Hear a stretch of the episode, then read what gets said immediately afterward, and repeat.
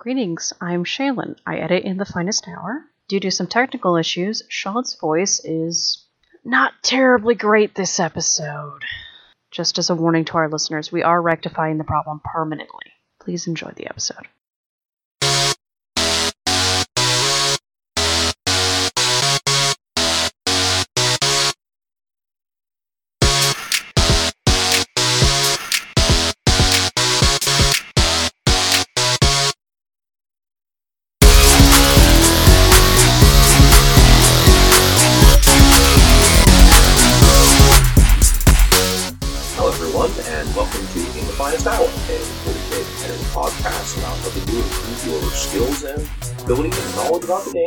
About an hour. I am your host, Sean Morian, sometimes known as Abuse Puppy, and I have with me on the left the good podcast host, Shaylin Allen, Yoeth. and on the right, our evil podcast host, Joshua Dack.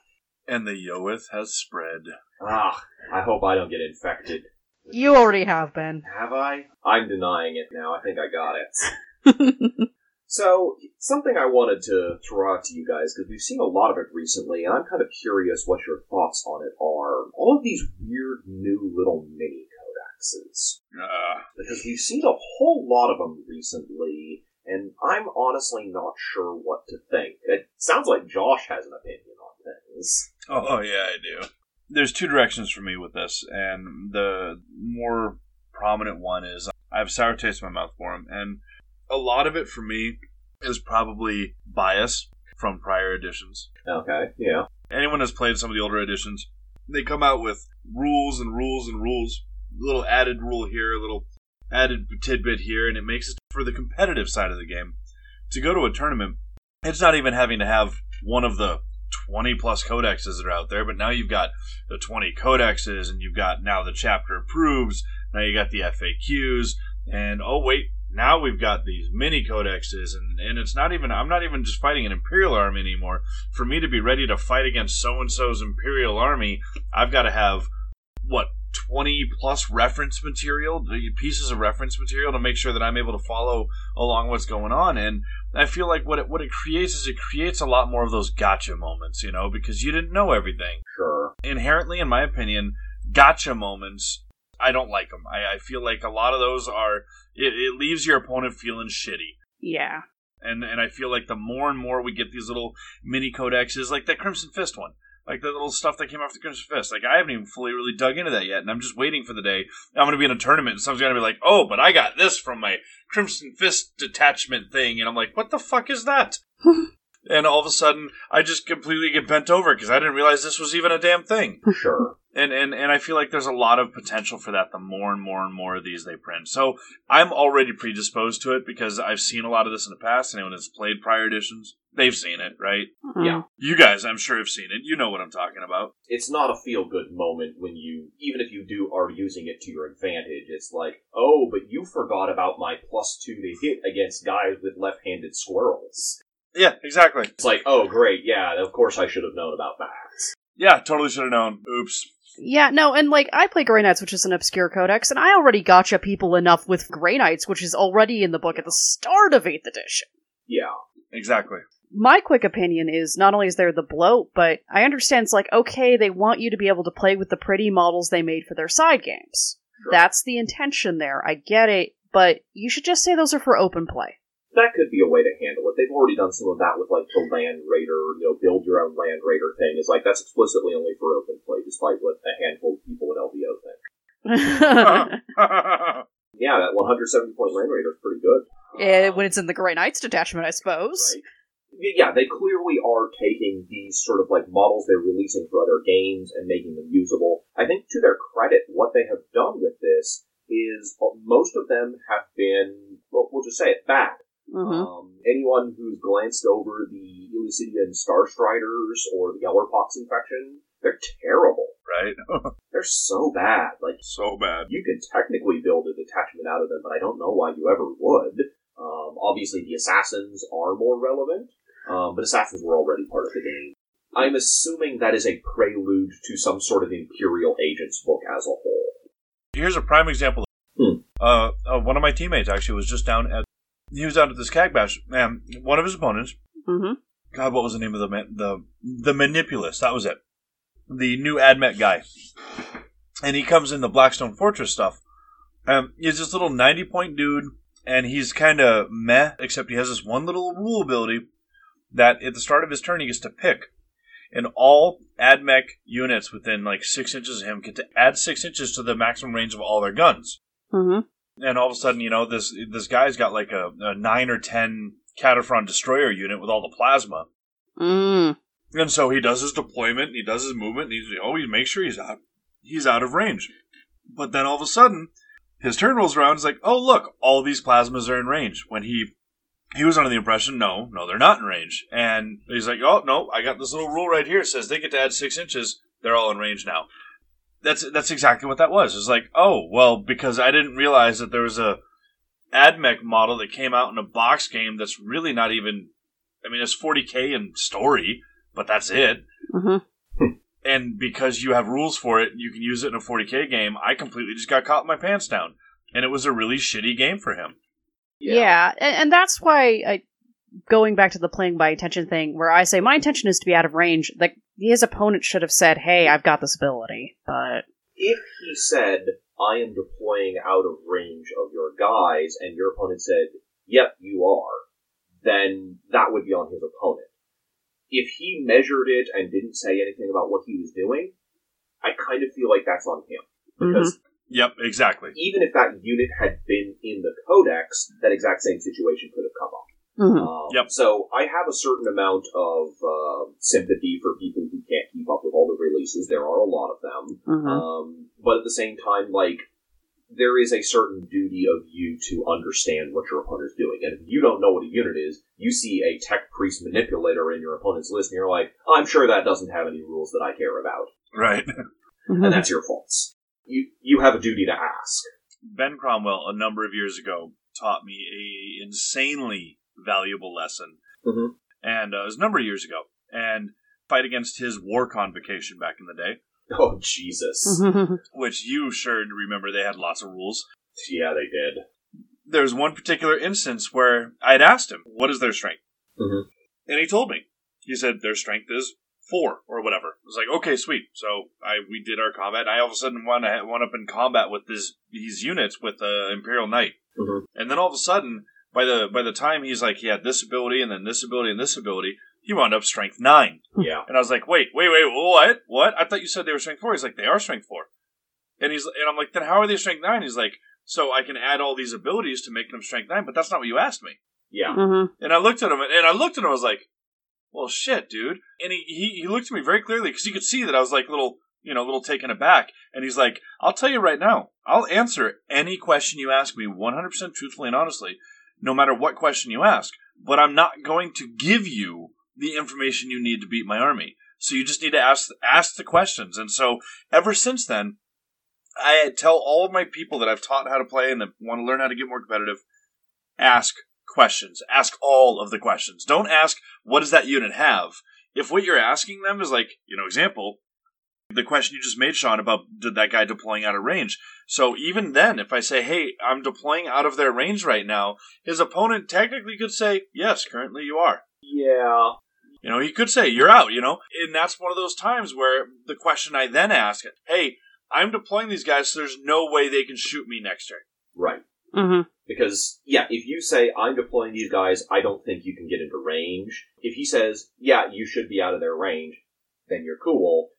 And I think the takeaway there is ask the question you want to know the answer to. Don't try and be coy. Yes. Because if you say, I don't think you can shoot me because I'm out of your range, and he says, sure, then you're good. And then if he tries to got you, then yeah. Exactly. What you're both saying is be the blunt autistic person you are deep down inside. Yes. 100% yes. Yeah, because way too many people do, like Josh said, they get really coy. It's like, do you have any strength three weapons? And what they're really asking is, do you have anything that can hurt my knight? Yeah. Yeah, exactly. And if they're like, oh yeah, you know, these guys are strength three, but they wound vehicles on a two up, it's like, okay, yeah, that was what I actually wanted to know. Mm-hmm. But I didn't ask that because I was all trying to be coy about it. Ask the question that you're honestly wanting the answer to. Because trust me when I say this, nine times out of ten, your secret awesome Uber tech strategy that you're going to try and pull on them, if they're a halfway decent player, they already know. Yep. and if they're not, they probably can't take advantage of it anyways. And it's not going to matter. Yeah. Okay. Well, that was that was definitely uh something we had some strong feelings on. I'm Uh. amused I get to tell people to be more autistic. hey, you know what? It's not a bad thing. Amen, sister. So let's talk about a subject that we have hit once before, but I think is really important that we come back around on again, which is tempo. Uh, We Mhm. had one of our earlier episodes about tempo. Uh, it's one that we've gotten a lot of people enjoying. A lot of people thought it was really interesting, but I think there's a lot more to be talked about here. What I want to do this time is discuss tempo in a little bit more detail, kind of go into the specifics of what it is, as well as what it isn't, because what I don't want is for tempo to be a placeholder word that means literally anything that you could think about in the game. I want people to understand that tempo is a specific concept that is used in specific ways. Some things are tempo, some things are not, and being able to tell those apart is going to help you take advantage of them or avoid getting taken advantage of. W- Let's start at the most basic level here, because I know some of our listeners probably didn't hear our earlier episode. You know, what is tempo? So before we get too far into this, Tempo was episode number eight, and we will have a link in the show notes before you get too Sure. far. What Tempo is, is its time. Yeah. That's the, the real easy answer. It's time, and the, we mean time in the sense of not your game clock, not the chess clock that you're tapping back and forth on, uh, but turns. Uh, because in ITC at least, it's a little bit different in other formats. There are six turns in the. Mm-hmm. You have six turns. You have exactly six turns. You never have more than that. And each of those turns, you get one movement phase, one psychic phase, one shooting phase, and one assault phase. Which translates to, if for example you're playing the book missions, you have anywhere between five and seven movement phases. Sure, but it is still a very finite number. It's less than ten. It's, it's less than ten, and it's presumably the same number your opponent has. Yes. Um, the important thing there is if you take six turns and your opponent takes five, you're probably going to win that game. More time, more actions, because time is your what you use to you know sort of budgetize your actions. It wins games hmm hands down. For anyone who has ever hated playing Ynnari list, it's not that anything in the Ynnari list itself is particularly overwhelming, it's the fact that they get two turns to your one. Hmm Tempo is a game winner, just hands down, because if you are able to do more things than your opponent, you basically have more army than your opponent does. Uh, If Mhm. I'm getting to take two turns to your one, I basically am playing with 4,000 points. Yes.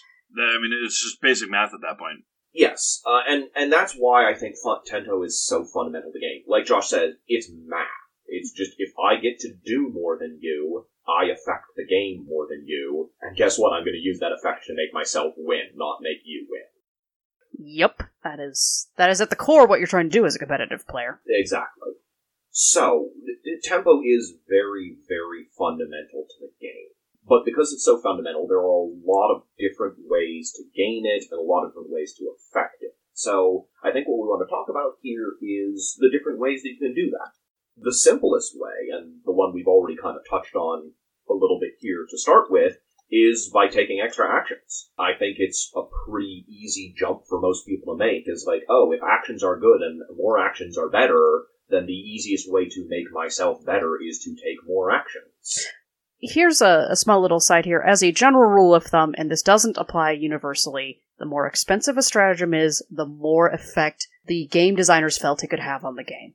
Sure. And the fight twice actions that are standard across the Imperium are all 3 CP for a reason. They absolutely are. Because fighting twice can mean destroying an Imperial Knight in one round of combat.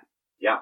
In fact, I mean, we don't really need to go through an order, so why don't we start off with uh, the, all the fight twice stratagems? Mhm. Um, like Shaylin said, you know, they're almost all 3 CP except in very rare cases. Yeah, there are, there are a couple that are less, but yeah, for the most part, they're all three. Yeah. And another thing to take note of there, not all factions get a fight twice or shoot twice strategy. Mm-hmm. Um, It sometimes seems a little weird in who does get it, but in large part it is a balance action because to some factions, if they got to you know shoot twice, would just be out of control. Anyone who's been on the, the receiving end of broadsides knows how devastating they can be. Can you imagine broadsides getting to shoot twice with full rerolls and marker lights? That would be adorably terrible to Yeah, watch. like You'd see nothing but Tau at top 8 of LVO. Yeah. Wait, wait, wait, wait, wait, wait. Did you just use the word adorable to describe watching Broadside shoot twice? Shaylin may or may not be playing Tau recently. Oh, oh, okay. Also, have you ever looked at the broadside models? They are cute as a buck. Yeah, I wanted to cuddle them. Those squat little guys, all their friends are flying around a thousand feet high, and then these poor goofy little broadsides are waddling around in the dirt. They're cute. They're like turtles. And they call me the evil host. In addition to fighting twice, those stratagems also let you consolidate and pile in twice, which can be like 12 inches of movement. Not to mention tapping things and stopping combats from moving. Uh, and th- there's also things like the Act of Faith for the sisters that lets them fight twice. That's a five up for a reason, guys. Yeah. you can use these in a lot of different ways. Sometimes you're using it to get extra damage in. A very obvious, if I do more damage more quickly than my opponent, then I'm gaining tempo Mhm. because they're not able to keep up with my actions. But they can also be used for the movement. As Mhm. Shaylin said, like just getting in contact with units can be really big, locking them in combats.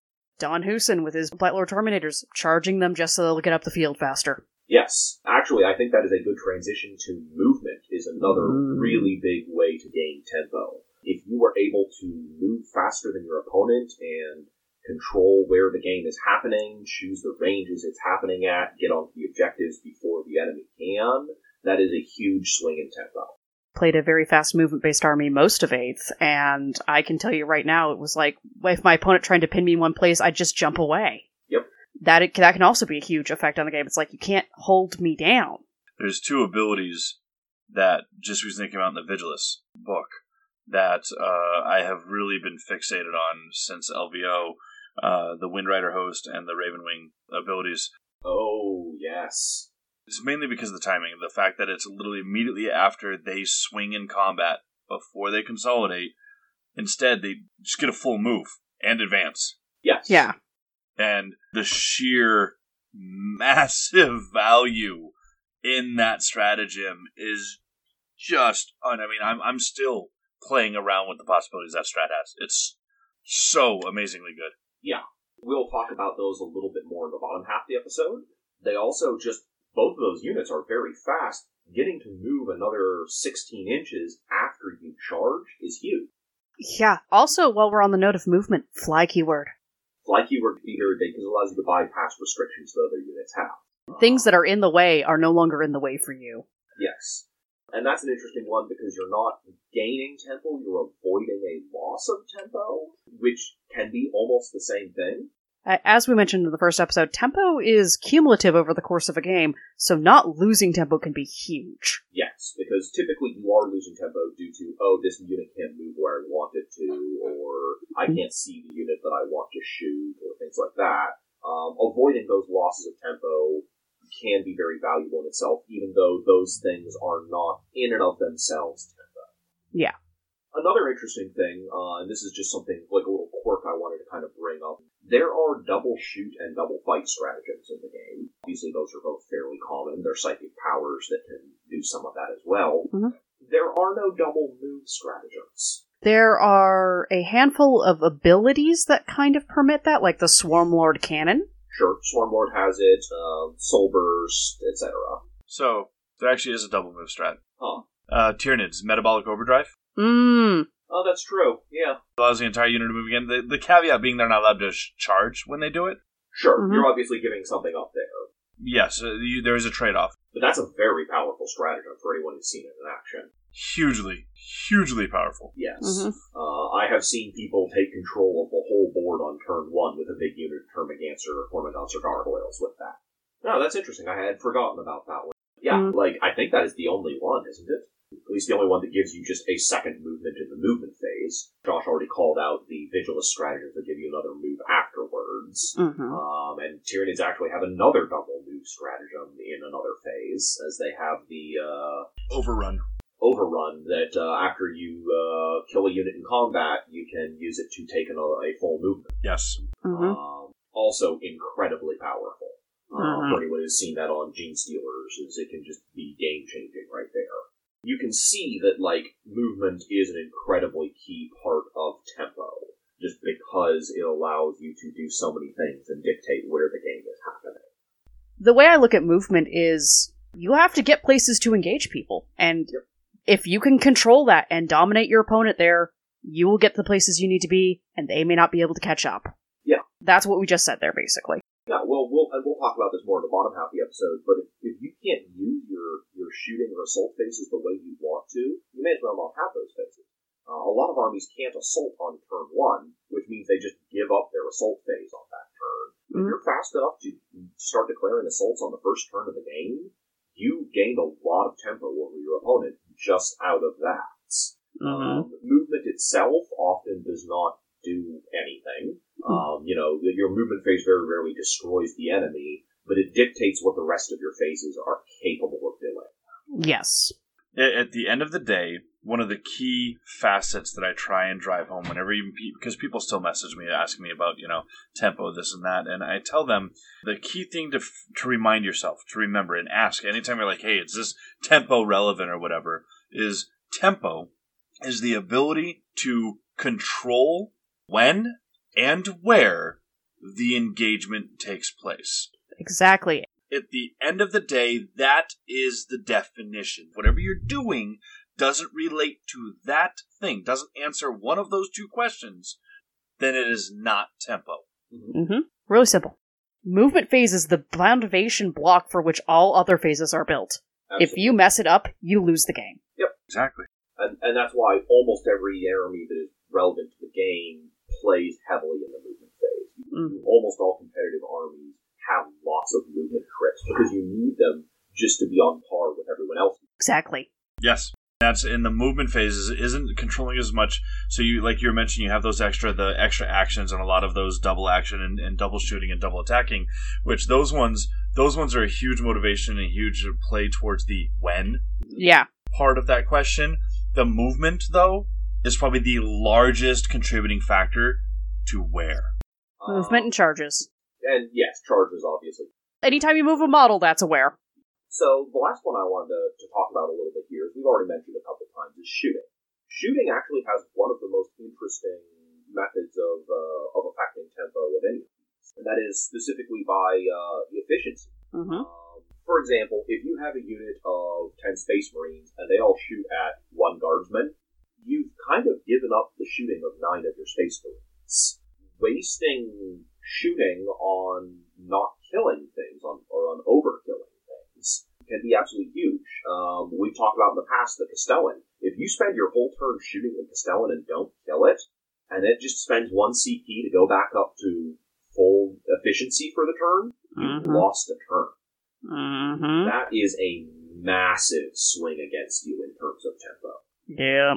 There's the other side of that exact coin, Sean, and that's Nurglings. Mm, oh, yeah. yes. Nurglings are probably one of the best examples for that exact concept because I don't know how many times over even just this past year where I see people they'll dedicate they're like all right I'm going to shoot these into those Nurglings and I'm going to shoot these over there at that unit or whatever and they're shooting at the Nurglings because they're toughness two crap Nurglings they're expecting them to be dead Yep. and they're surprisingly a little more resilient than most people give them credit for and they end up surviving Oh, yeah. and that exactly, you watch it in their face. They're like, "Oh shit, that unit didn't die." Yeah. I really kind of needed that unit to die right there, and and you've already messing with their tempo. Yeah. Mhm. Uh, It's something you see a ton with Nurglings. I'm sure Josh has seen it a million times. You put some Nurglings somewhere in their backfield, so you're getting recon or behind enemy lines or what have you, and your opponent is like, oh, I'll move my squad of five Space Marines over to deal with those guys, and they shoot five Space Marines into them, and they kill not even one base of Nurglings. And suddenly they're like, oh, I need to start moving other stuff over here, but they don't have any units that can shoot you this turn. So Now you gain that point anyways, even though they dedicated a unit to killing you, so they completely wasted that unit's turn. And then next turn, they're like, okay, I have to be sure, so they move four more units over there and kill it. But all those units had moved the other direction last turn, so they've wasted two turns of movement also. Mm-hmm. Um, that is a massive swing in tempo because your opponent just didn't understand what they needed to deal with. Um, yeah. Yep. They're moving and shooting poorly. Mm-hmm. A unit of five Blood Angel Scouts will not kill a unit of Nurglings, by the way. Absolutely not. This is why I bring up efficiency is to make best use of all of your actions, especially in the shooting phase, but also in other phases. Mm-hmm. Um, you need to know what your units can do. Yeah. And if you're misunderstanding what that is, if you think five scouts can kill five Nurglings, then you're going to use your turn poorly, and you're effectively going to be wasting a big chunk of your turn. mm-hmm. Um, knowing how to distribute your firepower and, and what the probabilities are and having a backup plan is also going to, even though again it is not directly tempo, it plays into the effects of tempo on the game. Mm-hmm. Um, as it forces you to use more time, more actions, more resources than you otherwise would have. Yes, uh, it turns out destroying enemy units does gain you some tempo because they have less actions they can physically take because they have less units to take actions with. Yes. And shooting's where most of the damage is done in this modern 40k. Uh, for some armies. Across the board, asterisks, asterisks. Broadly speaking, 40k is a game of shooting. There you go. So, we have brought up stratagems a whole lot as part of this discussion. Uh, and I think it's worth calling out stratagems in particular because while there are lots of ways to gain tempo that are not stratagems, uh, there's plenty of unit abilities, army abilities, Mhm. movement tricks, etc. Um, stratagems are one of the easiest and most obvious ways to gain.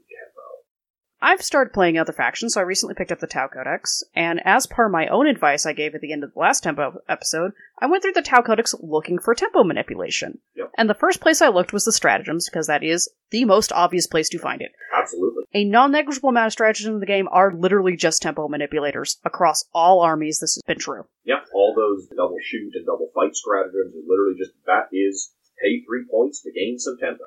Or pull your unit back up to full capacity actually gains you tempo. That's an example. Mhm. And, and then there are abilities like the Montka and Kauyon, which are huge tempo manipulators for Tau. Yes, I would say especially the Montka, the ability to advance and shoot normally, is a big tempo controller. Kauyon is more of an efficiency enhancer, which, as we already discussed in like the shooting section, like that can enhance your tempo uh, in a number of ways for sure. Yeah. Uh, It can give it can give you the more potential to get more tempo out of the situation. But yeah, like as Shaylin mentioned, like that is a just reading through the stratagems. If you're not familiar with the book or if you're looking for tempo, is is a really good way to sort of find examples of that sort of thing. And then you look at the unit text where it's like, oh, there's a special ability on this thing. I wonder what that says. Yeah. There's pro- sometimes it's tempo manipulation, sometimes it's something completely different. Josh, do you have any examples of uh, stratagems that you feel are good tempo manipulation you'd like to talk about? Oh yeah, I mean, other than the the Vigilus ones that I kind of mentioned earlier, which are massive, there's actually a couple out there that I- I've I've found that can be insanely uh, tipping, as I would call it. The couple big ones for me, well, obviously Vect.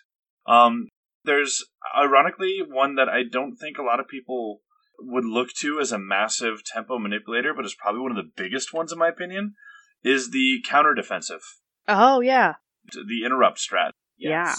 The I'm going to spend two command points and I'm going to interrupt and I'm going to swing with one of my units first. I think most people, if you just say that, won't actually understand how that's tempo. Can you talk a little bit about why that is actually a huge tempo swing. Yes, I will be more than happy. Yay! And it's not just as the the simple. Uh, it's a tempo swing because I'm swinging with this unit first. No, no. There's there's so much more nuance to that concept. Yeah. Prime example is you have a unit, a big unit that I just got charged with. Just got charged by 20 genestealers. And they're strung out, and they're going to try and they're going to try and close in, and they're going to try and wrap some of my units, and you know make it nice and safe and pretty for them. Be a problem child. And so they also charged with the Hive Tyrant as an example, you know, and the Hive Tyrant's going to go kill this character, and they activate the Hive Tyrant first because the Genestealer is really there's nothing threatening them, so he doesn't really need to activate them 1st Mhm. So he's going to get that Hive Tyrant out of the way and kill these characters. Great. Well, then I'm going to interrupt because one of the things he probably tagged was uh, one of my tanks, one of my vehicles, Mm-hmm. and I'm going to interrupt with that tank and that vehicle. Now, a lot of people are like, why would you interrupt with the tank? I'm hitting on sixes, I get three attacks, I'm not doing any damage. But that's not what I'm after. I'm going to take that tank and I'm going to pile in, and then I'm going to consolidate with that tank and get it up to six inches if I need it to make sure I base one or two of the models in that Genestealer unit In just the right way. In just the right way so that those that unit now isn't going to be able to string out, isn't going to be able to pile in, isn't going to be able to wrap the way he wants because those one or two guys either in the middle of the unit or over here on the side, they can't move because I based them. Yes. Mhm. And I just locked that unit down. So now I just took away that massive tempo he was looking for. Mhm. Yes, you denied him the ability to move his models the way he wants, and, and in many cases to move those models at all. Exactly. That is one of the things I use the interrupt stratagem for more than anything else, and also heroic interventions. Oh, especially with Tau. Mhm. Yes. Yeah. So yeah, I'm glad you called that one out because that is, I mean, all, the obvious use is I get to fight with my unit that would have died if I didn't fight with it first. Yeah. Um, Exactly. there's a lot more you can do. The movement abilities in Tempo are often one of the most important. Exactly. One of my personal favorites I've actually done a couple times was to interrupt with the unit. Mhm. It was a big tactic I would use against Smash Captains. Okay. So Smash Captains were very notorious for going after multiple units, right? That was a big thing that they would do. Mhm. Right. Yeah. So I would interrupt with one of my units because a lot of times they'd go after multiple units with the intent of I'm going to pound this unit and then I'm going to pile in over there to that unit to get me deeper into their line. Mhm. Yeah. So I would interrupt with that unit, the one that they were going to pile in off of.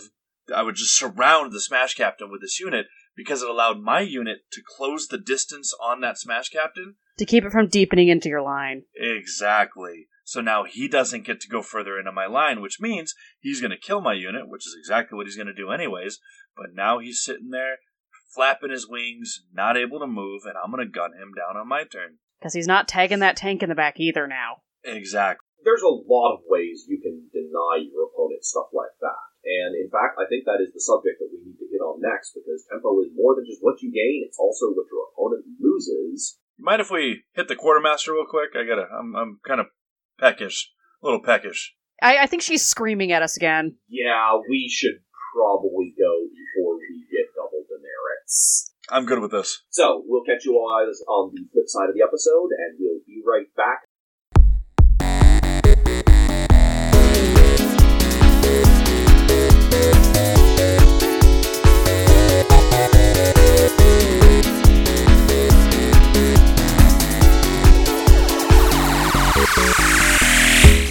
Hey there, wargamers. Are you looking to do conversion of your dreams, but just can't find the right bits? Probably because they don't exist? Gammon with a top hat? Magnus with a pimp cane? Mortarion playing chess?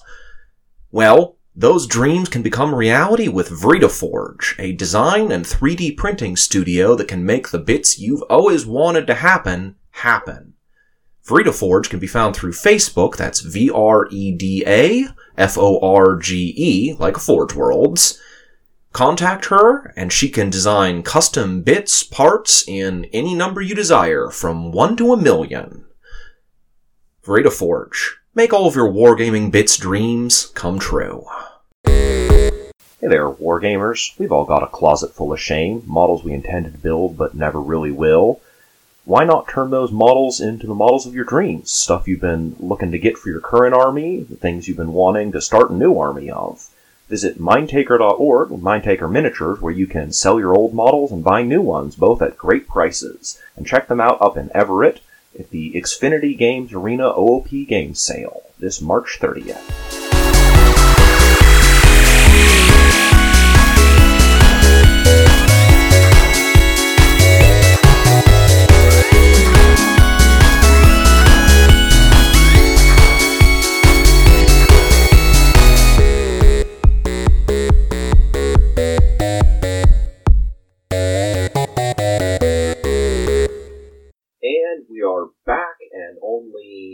Mildly punished, I would say. No worse than usual. I got let off early. Speak for yourself. And I am speaking for myself because I don't care about you. Haha, now I'm the evil host. It's because I'm evil, isn't it? Yes, it is. So, as we alluded to just before the break, there is another really important kind of way to enhance your tempo, and that is by denying the enemy either actions or other things that can help them with their tempo.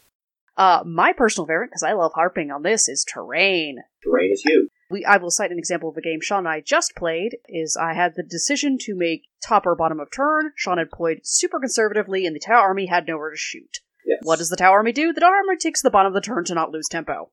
Yeah, and I would say that is a perfect example of the first type of denying the enemy tempo, which is literally denying them actions. Exactly. I had placed all my models behind terrain such that Shaylin had nothing to shoot at.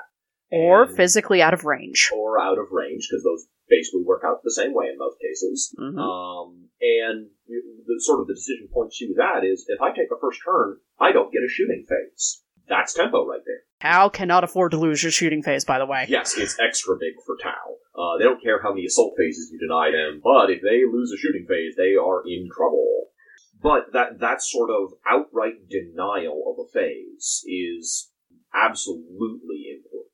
It's one of the reasons that move blocking, and as Josh sort of alluded to earlier, uh, preventing pile-ins and stuff like that can be very, very big. Mhm. Because denying your enemy the ability to move and thus control when and how the, the battle happens is tremendous. Uh, they're losing a portion of their turn. We, we talked about this a little bit earlier. You only have six movement phases in a game.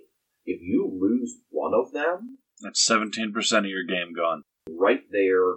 And if you think about it, like we talked about in our, our, our previous tempo episode, like I don't care about those Terminators that are all the way across the table. Why? They can't get to me. Mhm. Um, that's why that is such a huge change in tempo. There is just those Terminators only have three turns to get to me, and space is a kind of time.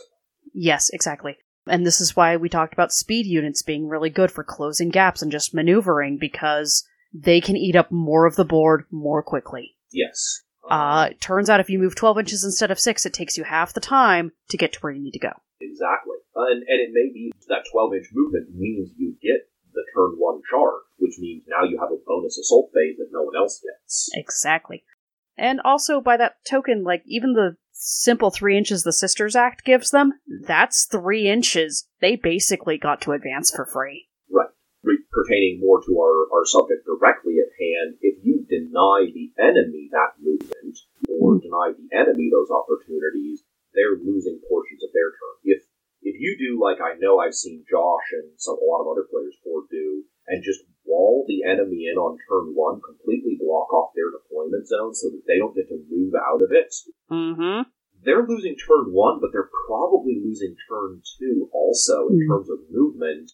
You may have just won the game right there because that means they have at best four turns to get onto all the objectives. Yeah. Even if they basically table you, that's probably not enough.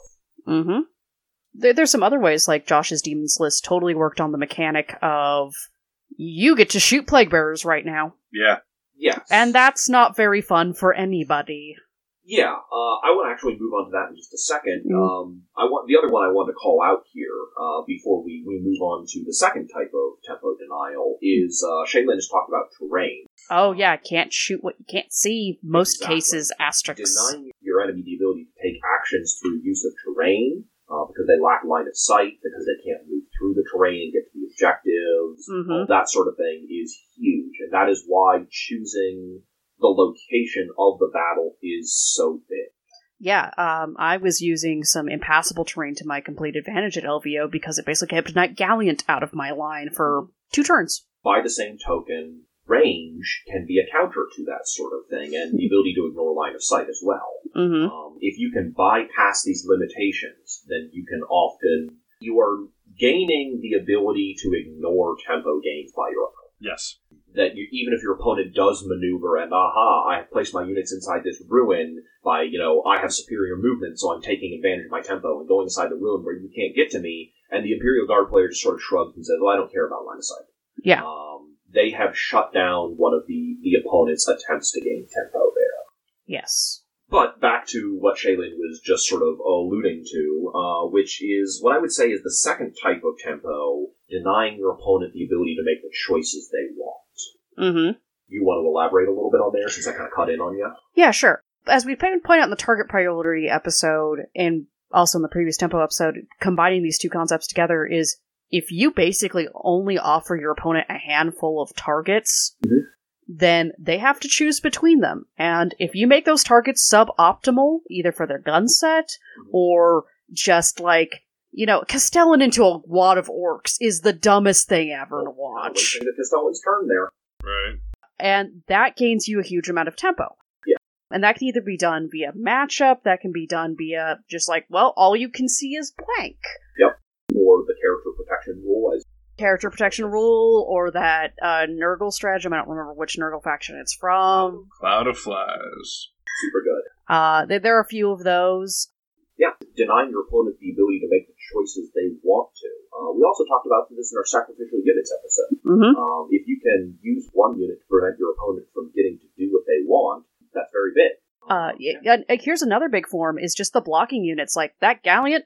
Guess Yeah. what? It gets to charge. It has to charge a unit Blood Angel Scouts. It Yes. does not get to charge anything important back there. Yep, it is still getting to charge, so it's not losing its its charge phase, but it kind of is still losing its charge phase because your opponent didn't need to get rid of five Blood Angel Scouts. Your opponent needed to get rid of four characters. yeah. Yeah, exactly. So the idea of speed bump units and careful sacrifice can also force that because it's like, oh, I have to kill their sacrificial unit as opposed to the important thing in the back. Drones, for example, people have to shoot the drones before they can shoot the broadsides or riptides. Yep.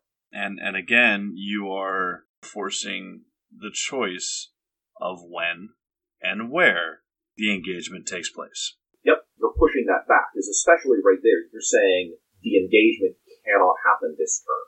Do not have the option to make the engagement this turn. It's not up to you. You're not allowed to make that choice. Exactly.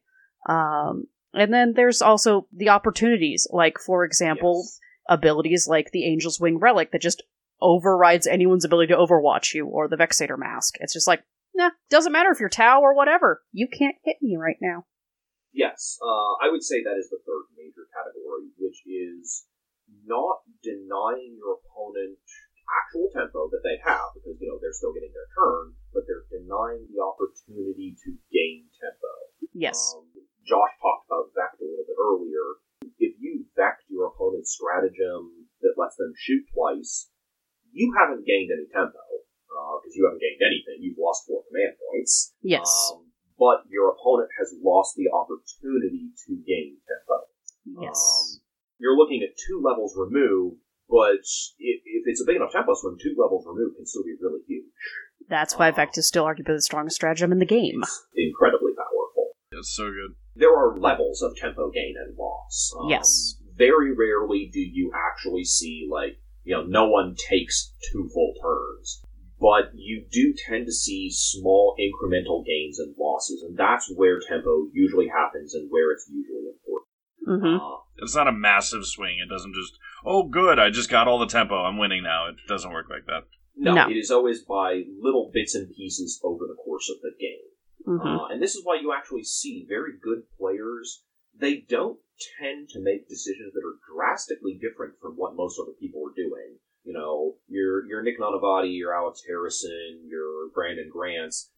Their decisions are honestly not all that different from the decisions that most people make in the majority of their games. Hmm the difference between Brandon Grant and you know your your random middle table guy is that Brandon Grant gains one percent here, two percent there, one percent here, five percent here over the course of a whole game, and none of those things are big on their own, but they nickel and dime away, and suddenly you're like, oh wait, Brandon has four more units in play than I would have at this point.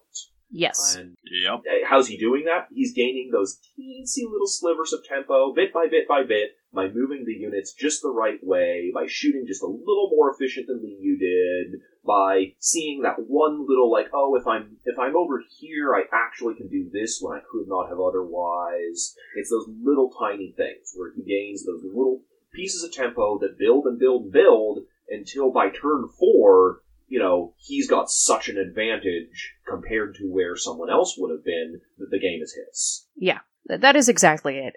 And the thing to remember with tempo and observing it in a game is basically stepping back at the beginning of your turn and going, what opportunities do I have that are unique this turn? What opportunities would I normally take? What opportunities have been stolen from me? Sure. Yeah.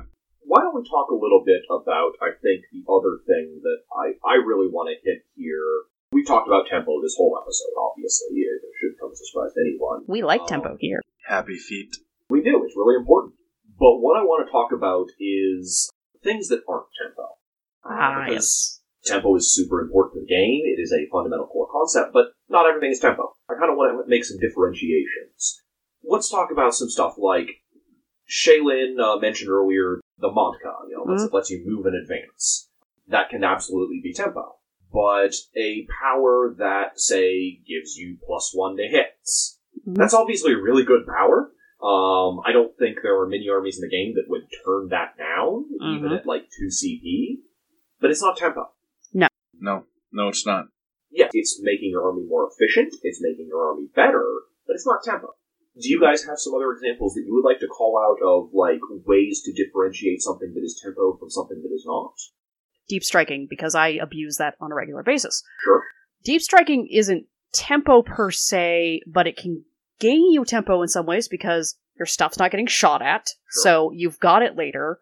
It does let units that like move six inches close bigger gaps than standard. Mhm. So in that sense, it gains you speed, but it's not exactly tempo. Sure. Josh? Do you mind if I, I touch on that, Shay? Sure, go ahead. This does actually go. It kind of goes hand in hand. It's exactly kind of what I mentioned earlier. Again, here's one of those situations, right? I have a unit. I have, let's say, three or four units in my army, and I am choosing to deep strike all four of these units. My choice to deep strike these four units is that affecting tempo? Not by itself, no. No. No, no, it's not. Because turn two, I could be like, I'm gonna drop this unit over here in the middle of nowhere. Why? Because I really don't have a better place to put it. It has done jack shit to tempo in this game. Mm-hmm. But maybe I hold them till turn three and I drop them on an objective that winds up getting me recon behind enemy lines and racks up line breaker at the end of the game for my old school. Even though the unit really didn't actively do anything in the game, they did not engage, Mm-hmm. they didn't kill any units or whatever. They chose when to get those points at a vital spot, blah, blah, blah. Mhm. That was tempo. Yes. All right. Inherently, Deep Strike on its own is not tempo. It, it is not directly affecting tempo. Can you utilize that, like, to directly influence both either yours or your opponent's tempo in the game? Very much so.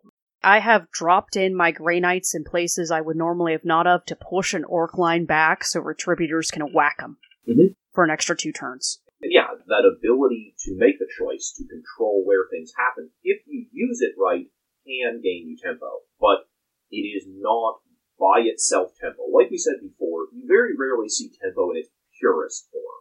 Yes. Just taking extra actions and turns. That is so incredibly powerful, it just doesn't happen in the game very much. For a reason. Yes, Yeah. absolutely for a reason. It's, it's why Ynnari need to get changed. It's why those stratagems are so expensive and so rare. It's why Act of Faith got turned on its head. Yes, but you can use it to gain tempo in certain situations and if you're using it properly. I'd actually like to uh, piggyback off Josh's example a little bit. Another thing that's not tempo. Putting unit on an objective and gaining victory points. Your your unit of Sisters of Battle that sits, that sits in the back of the field and gains you a victory point every single turn, that's not tempo. Nope. Nope. It is winning you the game, but it's not tempo. Tempo can be used to gain victory points. If, for example, you're able to move a unit onto an objective where your opponent can't get to it, or stuff like that, victory points are not themselves tempo. So back to that Sisters of Battle unit, if I string it backwards so that he can't deep strike in my back corner, that becomes some tempo for me because I've denied him the opportunity to flank me in the back. Yes. You are now affecting the answer of where. Yes. Yes. But the unit itself is not strictly tempo. Nope. No, it is not. Tempo is situational. Mhm. Um, it is entirely dependent on the battlefield situation and how you can influence it. Things that may be tempo in some situations may not be in others. Yep. In fact, I would go so far as to say that uh, Knight that is dancing all over the heads of Blood Angel scouts, um, if they spend 2 CP to fight again with him, it's not tempo. No. Nope. Because he was going to kill those, those scouts anyways. It doesn't do him anything for him. But on the other hand, if he spends 2 CP after those scouts have already died and uses that 6 inch move to pile in and touch another vehicle, tempo. It is entirely dependent on the situation and what actually happens as a result. Mm-hmm. And it's always easy if you find yourself in a situation where you're wondering that question. Mhm. You know, is this a tempo? Is am I affecting tempo with this decision or whatever? Just ask yourself that same question again.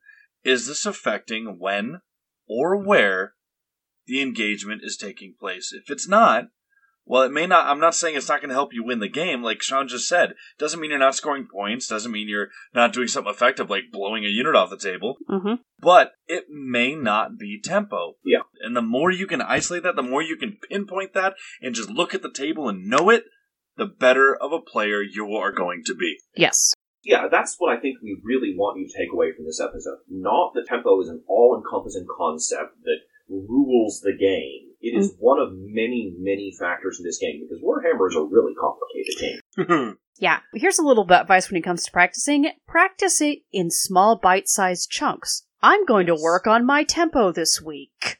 And that's what we want you to be able to take away from our episodes is our goal is to be able to break this incredibly complex game into bite-sized chunks that you can take apart and look at and say, oh, I lost that game because he gained tempo on me. Or, oh, he outscored me because he played the mission better. Mm-hmm. Uh, and that's why we, we're doing it the way we do it, because we want you to be able to break this game down into simpler pieces that you can digest. Yep. I'll tell you what, if you just watch a whole game of Warhammer 40k and someone walks over and says, now explain what happened, you won't be able to. But you might be able to say, he outmoved me, or Mhm. he outscored me, or it was a bad matchup. And that's breaking the game down into smaller pieces. Yes. Yeah. Or you get autistic babble to the face. That is the other option. Good with that too. Uh, hopefully you, you manage to do something a little more coherent. That's the idea, at least. My boyfriend would argue otherwise. Yeah, well, I'm not going to argue with you and your boyfriend. Well played, sir. Good use of tempo. Right? right? See, I gave him a bad opportunity. Exactly. See? See? He chose when. He chose when. Answer being never. well, yes. If you have questions or comments about this, if you want help from us to kind of break situations down, or you, you may think maybe you have a really interesting idea for an episode you'd like to contribute to us, uh, we can be contacted through email, which is in the finest hour at gmail.com. Mm-hmm. Uh, and we also have a Facebook group, also in the finest hour. Post there or send us a message. One of the three hosts will reply to you. We also have a Patreon if you like something a little more personal for $5 a month. You can join up with our private Facebook group where Mhm. people will post lists and shitpost memes and that sort of thing, as well as our ongoing Discord chat where we have a pretty fair sized group of folks who get together and just sort of talk about 40k, talk about all the things that are coming out. Because here on the show, we don't really talk about, you know, like the newest releases and stuff like that. That's not our gimmick. Mm-hmm. Uh, but obviously, we are all very interested in this. So if you want to get our opinions on that, maybe chat with people, get some help with your list, post your latest painting, Mm-hmm. uh, in the in the Discord, that's really the sort of thing we, we hang out there and just have ourselves a good time. Oh yeah. Oh yeah. We chatting all the time. Yeah, no, I, I broke down a game recently talking about the tempo manipulation of that game. We have, oh man, I, I think we have too many new Patreons this week to even try listing them all. So my, my greatest apologies to all of you who have joined recently. We really do appreciate you. We love you all. You make a lot of stuff possible. We're looking at getting some equipment upgrades here in the near future so that we can do some recordings while we're out at tournaments. and- I I'm gonna etch your names in in Grey Knight style to them so the equipment can have your names on them. Uh, we're going to run out of space really quickly. But yes, unfortunately, we we've had so many people join this past week that I don't feel we can reasonably call them all out. But we do really appreciate all of you. Thank you very much. Truly do. Thank you all. Thank you. We'll list you guys in the show notes. As far as upcoming events, uh, Josh, I believe you're hitting the Dallas Open here before too long. Dallas Open. It's going to be huge. We are actually debuting a couple brand new products at the Dallas Open. I can't even mention it because it's so top secret, but when you see it, it is going to be off the charts. It's going to be awesome. Excellent. We'll definitely also put up some links to some of that stuff so hmm. everyone can see what Josh is up to there. He's, he's got a lot of stuff going in the background that we can't always talk about. We also have the Wet Coast GT, aka Major, in Canada. Yes, uh, I'm going to be traveling up to Canada. Shaylin will unfortunately not be making up with me because of a work schedule. Work hates me. Lame. Uh, I'm going to be going up.